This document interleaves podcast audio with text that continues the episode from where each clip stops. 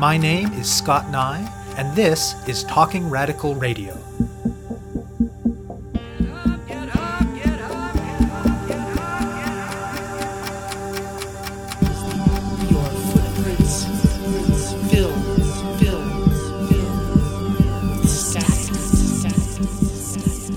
Hello, and welcome to Talking Radical Radio, where we bring you grassroots voices from across Canada. We give you the chance to hear many different people who are facing many different struggles, talk about what they're doing, how they're doing it, and why they're doing it, in the belief that such listening is a crucial step in strengthening all of our efforts to change the world. On this week's show, I'll be speaking with Sarah Jama.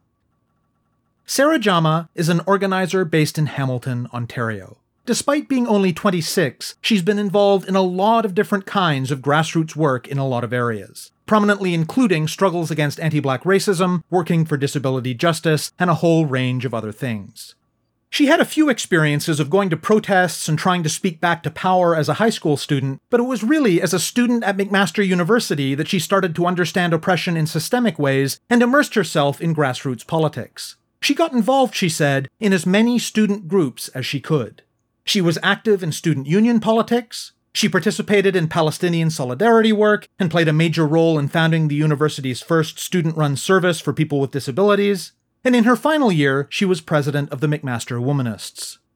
One of the first off campus actions she was involved in planning was a low key vigil in a local park in the aftermath of some of 2015's high profile killings of black people by police. The vastly disproportionate response by local police to this action pushed her to start thinking in new ways about what needs to happen to make systemic change.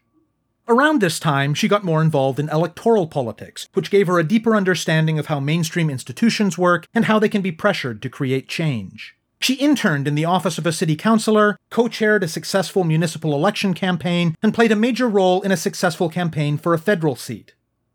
Even in the middle of that, however, she remained involved in more grassroots activities too.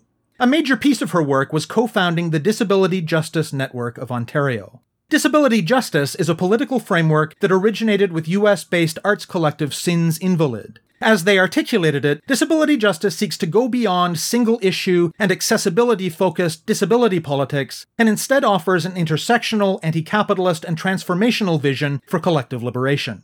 The Disability Justice Network of Ontario is particularly focused on building capacity, including collective political capacity, among youth with disabilities, particularly who are racialized and queer. Most recently, Jama has brought her understanding of disability justice to her involvement in local grassroots responses to two great crises of the moment. Soon after the magnitude of the COVID 19 pandemic became apparent, the Disability Justice Network and the Hamilton Student Mobilization Network started a mutual aid project called Caremongering Hamilton. Mutual aid is the practice of ordinary people collectively supporting and caring for one another, often when mainstream systems can't or won't, and often as part of larger efforts to push for change. From an initial ad hoc Facebook based process, the sheer scale of the need, plus the risks around infection, mean that these days the group's main focus is a more centralized and systematized distribution of food kits to people who need them. JAMA differentiates this work from mainstream emergency food systems by pointing to their refusal to surveil and police recipients, their focus on not just meeting needs but building relationships and community through actively involving people, and their elaboration of a set of principles, including the disability justice framework, prison abolitionist politics, and more, that both inform how the work happens and that are regularly part of communication within the project. And in the middle of the pandemic, we have of course seen a massive continent wide uprising against police brutality and anti black racism. The group of young organizers that JAMA is part of decided that their first action would draw on existing experiences of local organizing around anti black racism and policing to articulate a set of concrete local demands focused on defunding the police, removing police from educational institutions, and adequately resourcing communities. They are now part of efforts to put together a sustained local campaign around these demands. I speak with Jama about her trajectory as an organizer, about disability justice, about mutual aid during a pandemic, and about the struggle against anti black racism and police brutality. My name is Sarah. I am an organizer here in Hamilton, Ontario. I think the very first protest that I ever went to I was 15, and I think it was for Omar Khadr back when I lived in Edmonton. I remember not understanding what was going on around me, but wanting to just sort of get involved.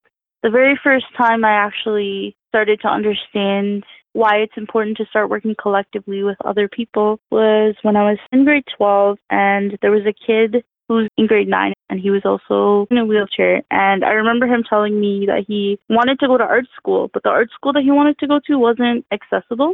And I didn't really understand systemic ableism or systemic oppression and so I remember getting on a bus to go to downtown Toronto, which also isn't super accessible. And I attempted to delegate in front of this thing called the Special Education Advisory Committee, except I didn't actually know how to delegate and I didn't know how these systems worked. So I just showed up and I thought I could talk to these people. And I remember looking around and seeing just like a U shaped table of people who didn't look like me, didn't sound like me. Most of them didn't visibly have disabilities. And I came in and the chair of the board at the time looked at me and he said, Who do you think you are to come here? You're not on the agenda. You don't have speaking rights. And he kind of laughed at me. And I think for me, that was the first time I really understood what power looks like and how people will continue to always tell me that people who don't have power don't have the right to speak don't have the right to express their opinion, don't have the right to make the changes that would make their lives better because there are people who are privileged, or classist, or racist, or sexist, or ableist, who are benefiting from these systems and the structures as they are.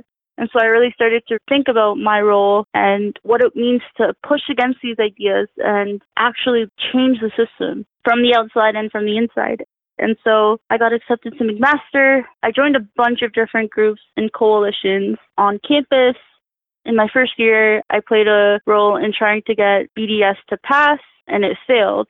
Uh, that stands for Boycott, Divestment, and Sanctions, an important global movement in solidarity with the struggles by the Palestinian people for justice and liberation. But then in my second year, just working with a bunch of coalitions on campus, I was able to understand what it is that will get people to understand issues that don't deeply affect them. And it's through talking about systemic issues and our role in changing things in ways that doesn't center one person's identity I think it was the first time since the 60s that an annual general meeting for the McMaster Students Union had like 700 people or whatever, and that motion around BDS passed.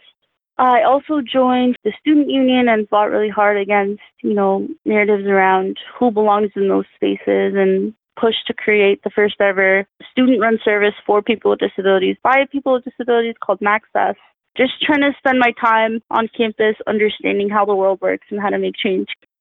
In a lot of schools in Ontario, there is basic organizing training from the Canadian Federation of Students. Like, I know people have qualms with CFS, so I'm not bigging them up or like tearing them down, but I'm just saying matter of factly that CFS does do a lot of basic training around like how to talk to the media, how to do direct action, how to write policy, and McMaster is not a CFS school. It's a school that is with the Ontario Undergraduate Student Alliance, and that training doesn't exist. So a lot of us spent a lot of time learning from each other, what worked, what didn't work, and there was a lot of like struggle that way. Then I was involved in the McMaster Womanist in my last year of campus as president and just really tried to understand ways that we could move some of the work we were doing on campus off campus understanding that there weren't a lot of groups in that time talking about, you know, anti-black racism in Hamilton that were student-led. So it, the summer of I think 2015, when there was a week where so many Black people were being killed in the states, and then also in Ontario, and it was really hard. People just wanted to be able to grieve and process. So the McMaster Womanists held a vigil in Victoria Park.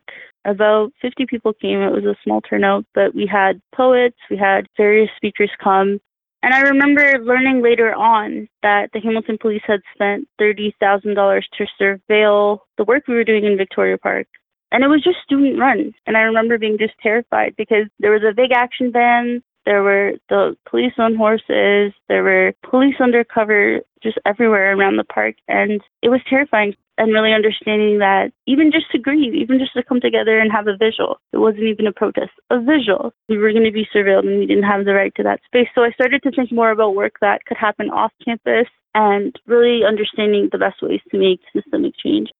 Matthew Green became a huge mentor for me. Uh, and he was a city councillor at the time, in fact, Hamilton's first ever black member of council, and he's now a member of parliament for the NDP. he talked to me about how it's important to understand the language of systems in order to be able to, you know, change the system as well. Not to say that internal systems change is the only important thing, but to have the language is also another form of being able and equipped to fight against people in positions of power who might not agree with you. So I was an intern in his office for about a year. There, I really got to understand the concept that you can't take down a system without understanding the blueprint of it first because it can fall on top of you. And I started to consider, like, okay, while we're doing stuff outside, how do we also make sure that there are people inside reflecting our values? So I got involved in Andrea Horwath's campaign. Uh, she is the leader of the Ontario NDP and she represents Hamilton Centre.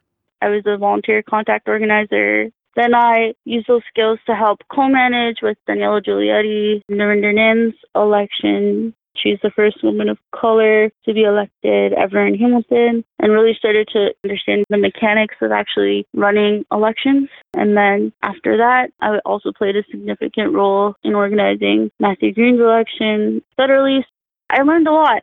I also understood that that's not the only way to make change in all the spaces I've ever been in, I didn't really feel fully reflected because not a lot of places were talking about disability justice. There were times in university where I was called not radical enough because I would talk about things like, you know, my work around creating access the student services just as important as some of the other work. Or you have to consider having accessible meetings when you're doing this work. You can't have systemic change in the way that you talk about theoretically if you're not centering the most vulnerable. And that includes people who are not seen as having the right to exist on this planet because we're not as productive like some people with disabilities aren't seen as productive or as valued, right? And so we have to center those people because like me as having a disability and people around me as having disabilities, we are the antithesis of capitalism, right? We say no, like we do have value. There's value outside of your labor. You should have the right to exist and to eat and to be housed and to live a good life,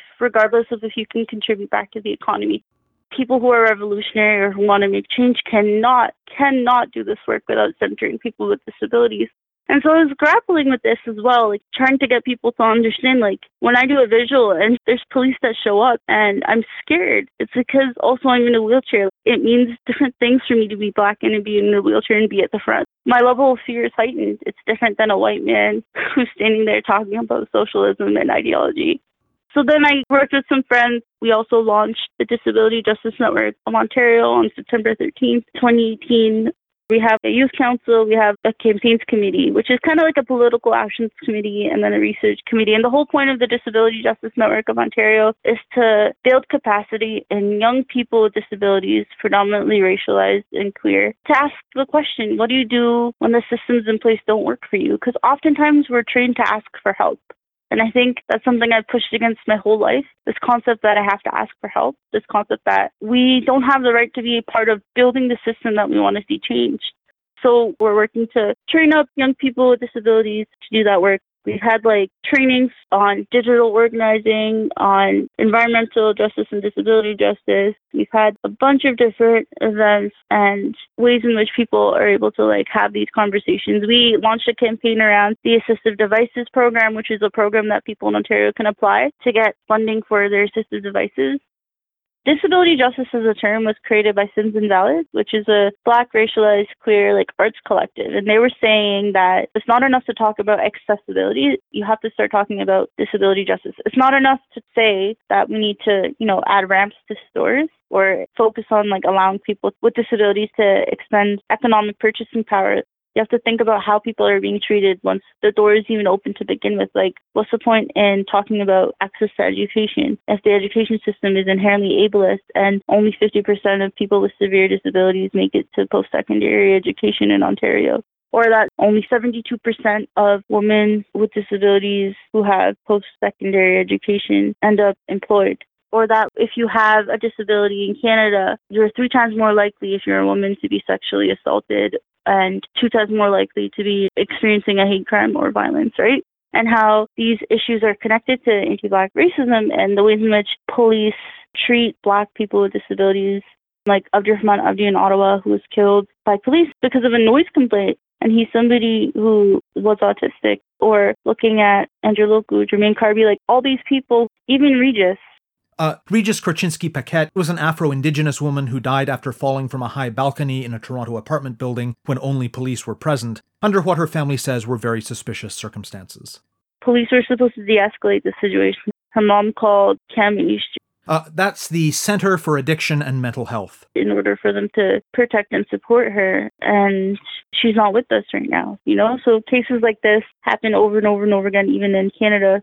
So I'm excited to see a space where we can talk about disability justice and away from liberal conversations around access. Like it's not enough to talk about, you know, making sure people feel equal if the medical system says we're not equal, if the prison systems are not seeing people with disabilities as equal or as human, right? It's not enough just to talk about labor and productivity. So the Disability Justice Network of Ontario is predominantly focused on youth, but we do things in the community. Like as soon as COVID hit, we hit the ground running and started a massive mutual aid project here in Hamilton where we put together food kits and started delivering it to anybody who needed it in Hamilton. Different from food banks in the sense that we don't ask you for your ID, we don't police you, we don't say how many times you can request a food kit um, and we fed like thousands and thousands of people so far. And it's predominantly run by students and people with disabilities and racialized people here in Hamilton, trying to just make sure that everybody's fed. So it's understanding that like we don't just center ourselves too, we do the work that needs to be done. And that also means feeding people and supporting people who might not be disabled but still need support or who might not quite understand why we post things like don't call the police or don't call CAS. Like we're still supporting people one of my friends in the group says caremongering our group is it's like it's the politics of struggle. We are literally trying to educate people about the work we're doing, but then also not holding it against them if they don't fully understand it and just trying to do the work that matters. It's like you meet people where they're at. You don't get mad at people if they disagree with you or they don't understand where you're at. You just constantly do the work. It's tiring. It's tiring, but it's the work that needs to be done. So it's that grounding in the disability justice framework that seems to be a pretty distinctive feature of the caremongering group here in Hamilton compared to some of the mutual aid projects I've heard about in other cities. Draw out a little more for listeners what disability justice means for how you do this work. I think it just understands that it's especially important to make sure that we're not policing who's accessing services and we're also talking about like the politics behind what we're doing as much as we can, like posting infographics and things like that. It's also about our team continuously talking about how to keep people safe. And I'm not saying we're experts at this, but like one of our team members came up with a system where people can sign up for shifts within two weeks, but then they have to agree to quarantine and not sign up for a shift for the two weeks after. Because we also want people to keep other people safe here in Hamilton.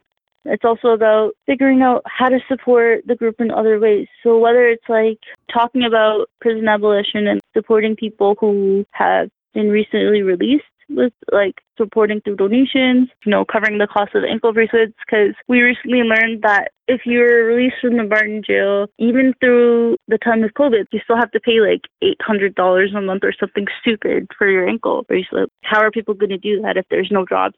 So talking about that, talking about how to support our core team members who have disabilities and who might need financial support. These are all debates and conversations and policies that we're trying to implement in our group over and over again. And I think that is rooted in disability justice. And I'm not saying we're perfect at it. We definitely, everyone in our group has struggled with the concept of like taking breaks and things like that. But it's definitely conversations that we continue to have and like try to center as much as possible.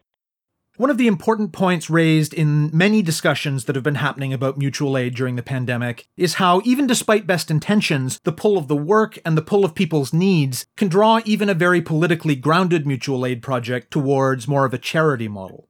How is the caremongering group in Hamilton trying to stay rooted in a political understanding of what mutual aid is supposed to be? Yeah, so we put out our key principles on how to keep community safe and, you know, support one another and just try to break down the idea that mutual aid is not about state reliance, it's about community supporting each other. But then also, it's not all perfect. We've raised like $40,000 just from community members who have donated over and over again just to caremongering, right, to support the groceries.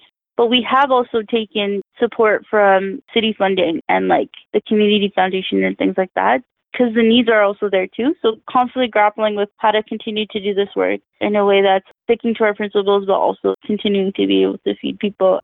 Just because we're doing this work, it doesn't mean we can't critique the nonprofit industrial complex. And I think that's where a lot of people get stuck to. It's like the golden handcuff situation. You can't fight against the system that helps you. But that's inherently incorrect. Like change will never happen if we can't critique these systems. And so we're firm in that. And it's not okay for the government to put the onus of making sure people are fed and taken care of on the nonprofit industrial complex, which is already inherently flawed. It doesn't have capacity. We should just be making sure everybody has enough to be fed. That's the responsibility of the government, and that's not currently being taken up. And so, just really trying to grapple with that political understanding ourselves in terms of why we're doing this work, but also being clear on this idea that no matter what we do, even at Caremonger in Hamilton, it's not going to be enough. And it's not because of us, it's because of the system that we're currently living in, and being okay to say that. And then also understanding that mutual aid is a great concept but in the climate of a pandemic, it's also not safe all the time to be having people constantly be dropping things off to people's houses, which is why we centralize the process a little bit. So we take requests in, we build the kits, we call people in advance to say your food's going to be delivered, and then we get the volunteers on our list to just deliver the food kits to people. So it's just trying to grapple with the principles of mutual aid and then also trying to make that manifest in current pandemic situations and then also just the politics of it. It's hard, it's complicated, it's not easy, but we're constantly challenging ourselves and developing over time.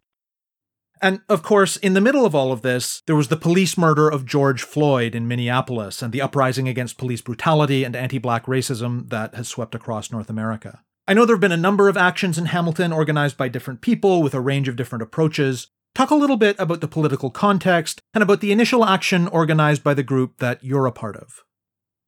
First of all, it's been very hard to process what's going on. I think a lot of us still are processing and trying to process while we're also talking about it. What I'll say is like police violence isn't new, and black people have been killed and harmed by police and continue to be killed and harmed by police over and over and over again. We've seen it here with Andrew Loku, Jermaine Carby, Abdirahman Abdi, many other people here, and then Regis most recently here in Toronto. The police exist not to protect people.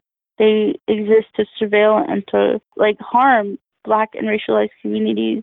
It doesn't make sense that we have police in our schools.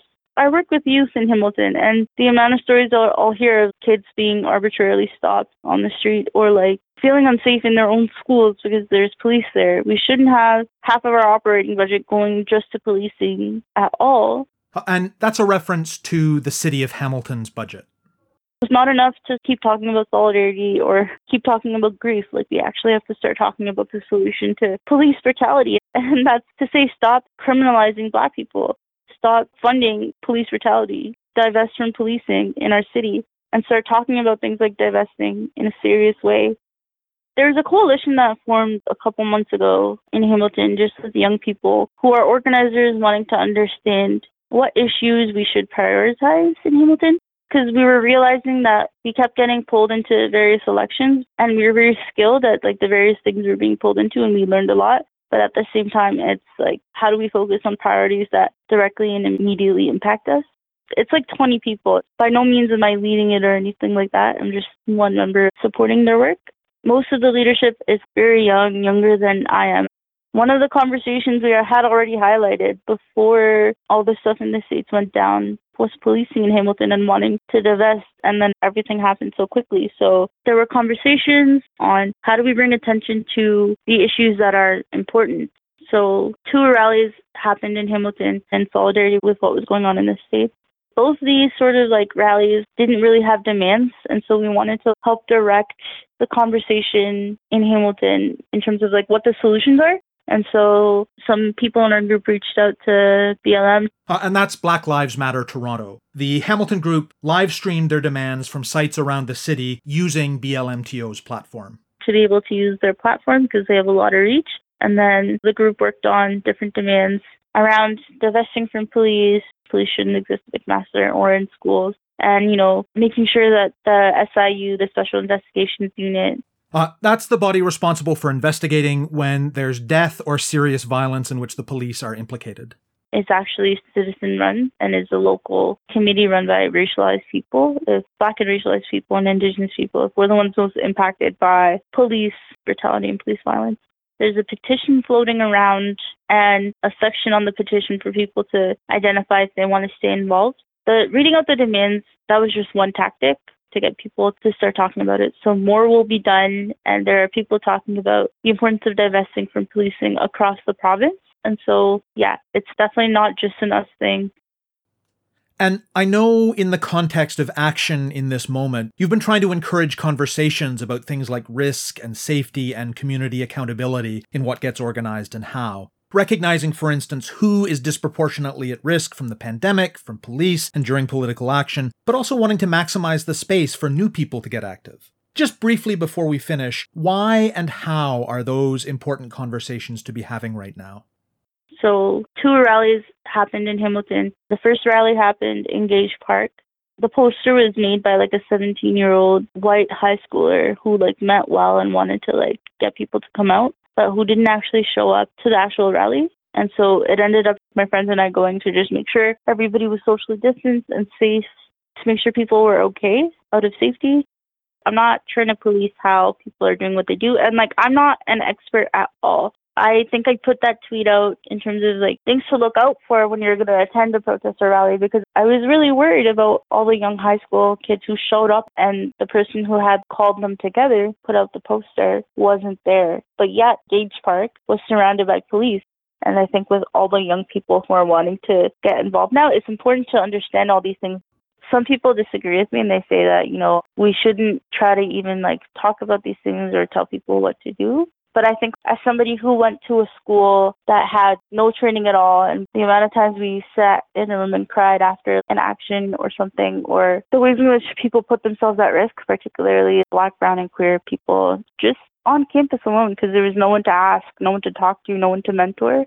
I can empathize with that and I can remember that and I can say, hey, yo, like if you're planning to do something, I don't have all the answers, but like reach out to people who are doing it for support. And if not, we'll show up anyway and try to help when we can, particularly because we're in a pandemic. You have been listening to my interview with Sarah Jama, an organizer in Hamilton, Ontario. To learn more about her work, search for her on Twitter, and to learn more about the Disability Justice Network of Ontario, go to djno.ca. To find out more about Talking Radical Radio, the guests, the theme music, and the ways that you can listen, go to talkingradical.ca and click on the link for the radio show. On the site, you can sign up for email updates or follow us on Facebook, Twitter, iTunes, SoundCloud, and other platforms. I'm Scott Neigh, a writer and media producer based in Hamilton, Ontario, and the author of two books of Canadian history told through the stories of activists, published by Fernwood Publishing. Thank you very much for listening, and I hope you tune in again next week.